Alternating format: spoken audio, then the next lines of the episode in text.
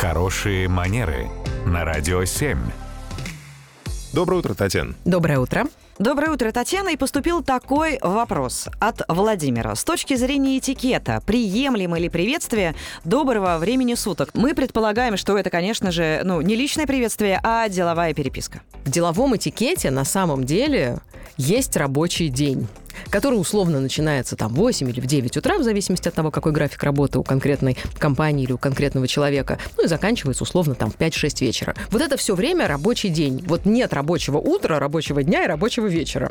Это первый момент. Второй момент у нас есть прекрасное универсальное приветствие, которое звучит как «Здравствуйте». Здравствуйте, Да. точно. Здравствуйте решает все вот какие-то неловкие вот эти вот ситуации, когда вдруг у него другой часовой пояс. Поэтому здесь мне кажется, что даже не нужно сильно на, по этому поводу вот как-то, знаете, останавливаться и рассуждать.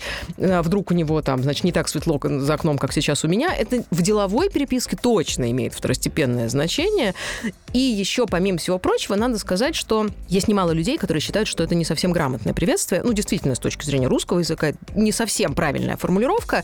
Поэтому, чтобы наверняка перестраховаться и не раздражать тех, кто, в частности, ратует за чистоту русского языка, наверное, будет корректно найти альтернативный вариант. И последнее, что здесь еще, мне кажется, важно держать в голове мысль, что это ведь не оскорбительно, это ведь не обидно, это ведь не игнорирование приветствия. Это просто такая формулировка, которая показалась человеку максимально вежливой. Поэтому оскорбляться, обижаться и переживать, что надо же, как человек поздоровался, мне кажется, это не совсем верно. Поэтому сами мы можем не использовать это приветствие, если считаем его недостаточно правильным. Но обижаться, увидев такую формулировку, точно не нужно. Спасибо, Татьяна. Свои вопросы Татьяне Барановой можно задать с помощью нашего сайта radio7.ru. Радио 7.